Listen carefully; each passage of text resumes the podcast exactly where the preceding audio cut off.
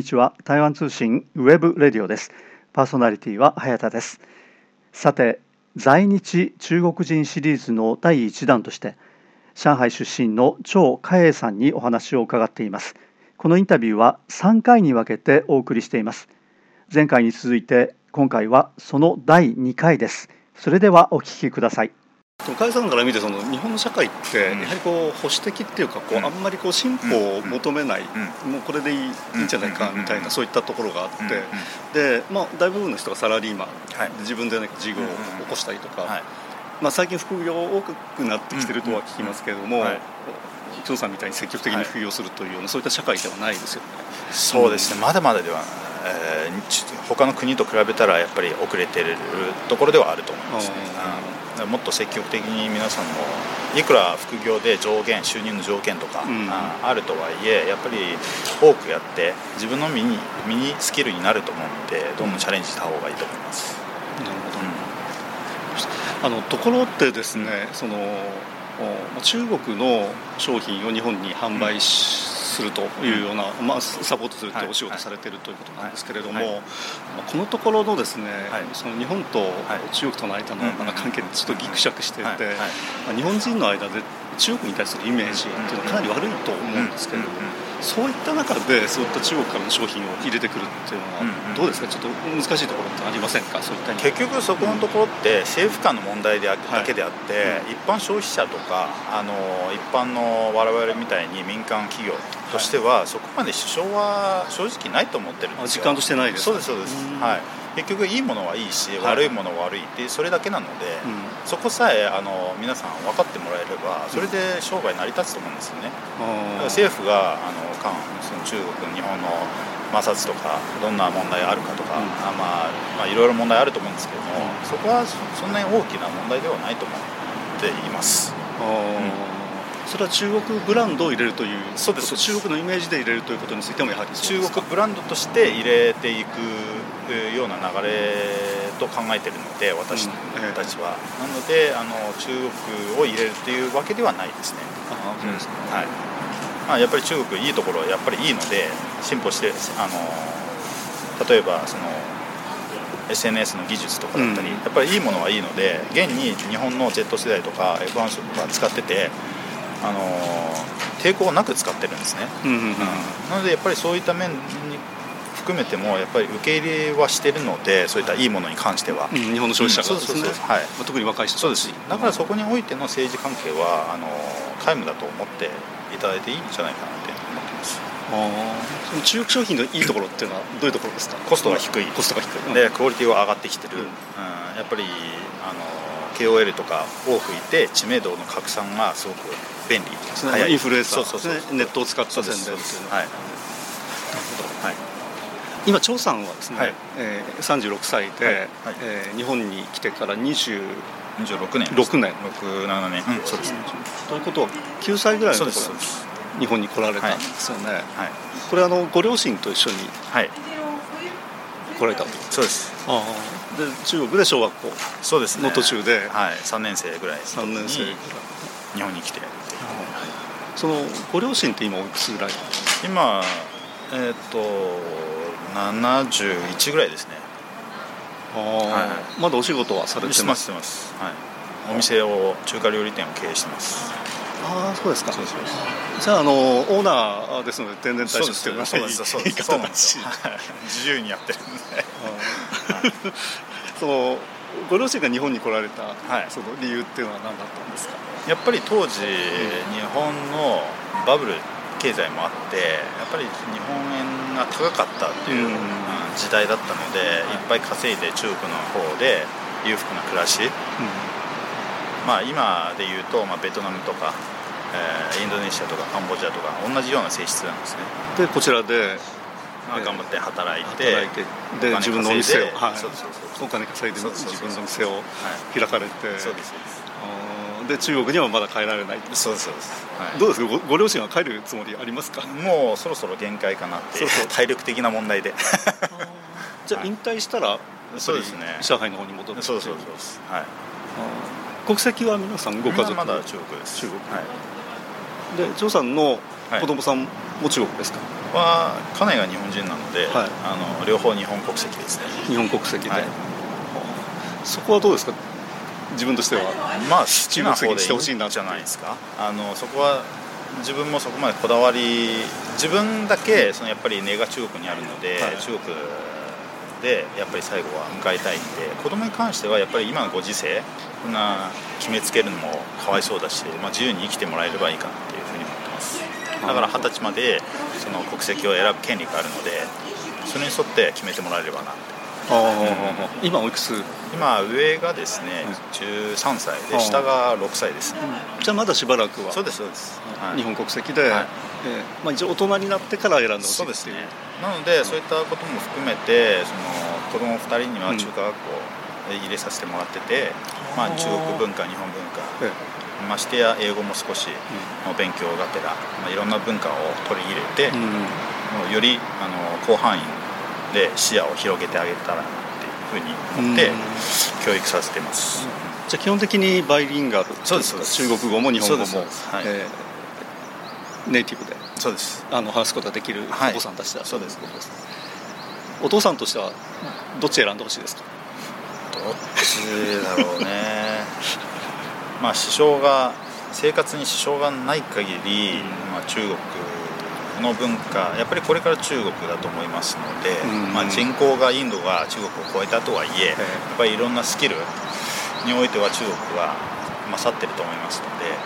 まあ、中国の方に中国のスキルを使ったそのまあなんて言ったらいいんだろうな。まあいいところを取ってうまく、まあ、自分に生かしていけたらなっていうなるほど。どちらかっていうとまあどちらかって言ったら中国ですかね。それ本音ですか？そうですね。はい。奥さんはどう言いますかね、まあ、館内は正直、まあ、中国の文化も、うん、まあ、認めて理解してくれてますので、うん、だからこそ一緒に入れてあいろんな生活ができてたりとか、うん、言葉は日本語ですか？家内も中国も少し分かってああそうです、はい、それは結婚されてからあそうですそうです。勉強されてそうですそうです。はい。でプラス上海語あ上海語。私上海で父と上海語とか話したりとかすると、それは耳が慣れたのか分かんないですけど、いろんなところ聞き取れたりとか。若干危危ないところもあるかな。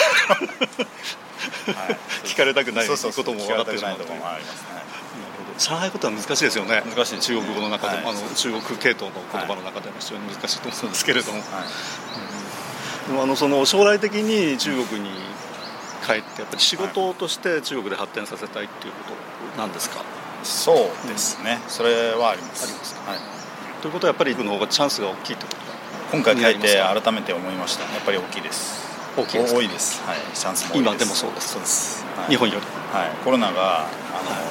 影響あったとはいえ、うん、やっぱり分母が大きいので復活も早いです。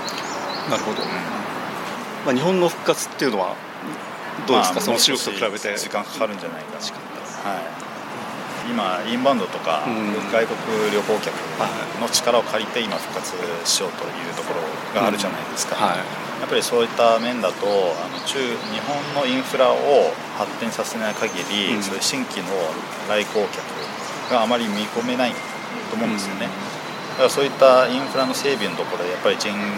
力が人手不足なので、まあ、若干遅れるんじゃないかなというふうに思います、将来の発展性を見るとやっぱり日本よりも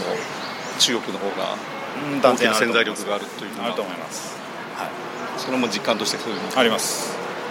はい、で今回、あの帰った時に、今までその地下鉄そこまで使わなかったんですけど、今回あの移動手段ほとんど地下鉄だったんですね、でまして地下鉄の本数もライン数も従来の34本増えてて、それにもびっくりしまして、やっぱそういった面のインフラもすごく整ってきてはいますのででプラス建造物とかも結構短期間で立ったりとかしてるので、やはりそういった面も含めて、まあ、中国が強いんじゃないかなと強いですね。日本はどこがダメですか？ぱり、うん、スピードで負けてますね、うん、やっぱり、まあ、慎重なのは分かるんですけれども、うん、慎重も大事ですし、ただもう少し身長を踏まえた上でのそれがスピード感をどんどん出していけたら、ま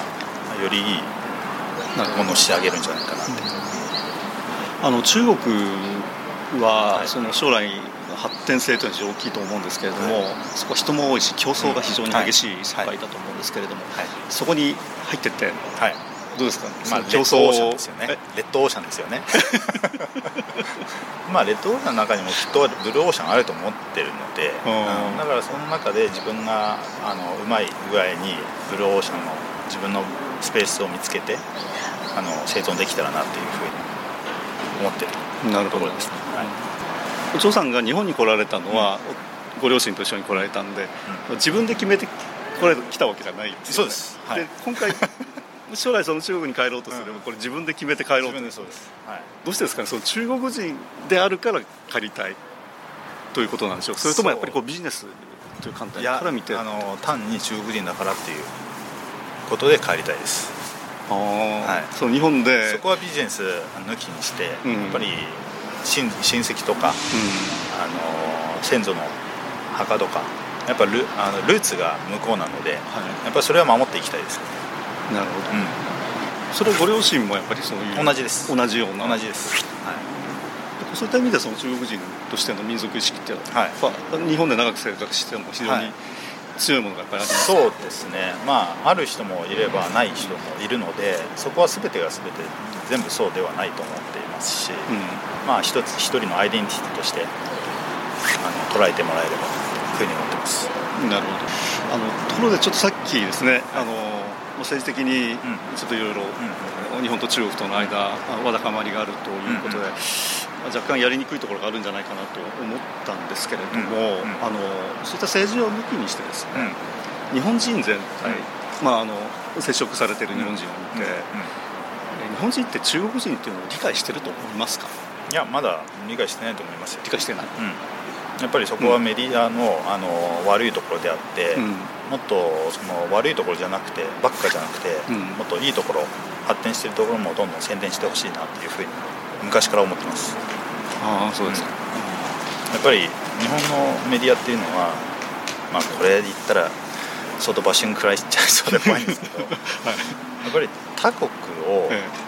あ下に見て評価、まあ、アメリカは別なんですけども、うん、あの下に見て評価をいろんなメディアをツールを使って流してて、うん、でアメリカだけすごく日本と親しくていい関係を築くような、えー、ガバナンスでやってると思うんですよね、うん、だからそういった面がちょっとアメリカ以外でもやってほしいなって、うん、悪いところだけじゃなくて、まあ、日本はすごく成長してってあのいろんな分野において確かに優位的なと思うんですけれどもただね周りもそういうふうに進化してくるので、うん、発展してきてだからそういったプラスの部分もどんどん取り入れてほしい、うん、在日中国人シリーズの第1弾として上海出身の趙嘉穎さんにお話を伺っています。このインタビューは3回に分けてお送りしています。今回はその第2回でした。次回も引き続きお聞きください。パーソナリティは早田でした。それではさようなら。台湾通信 webradio でした。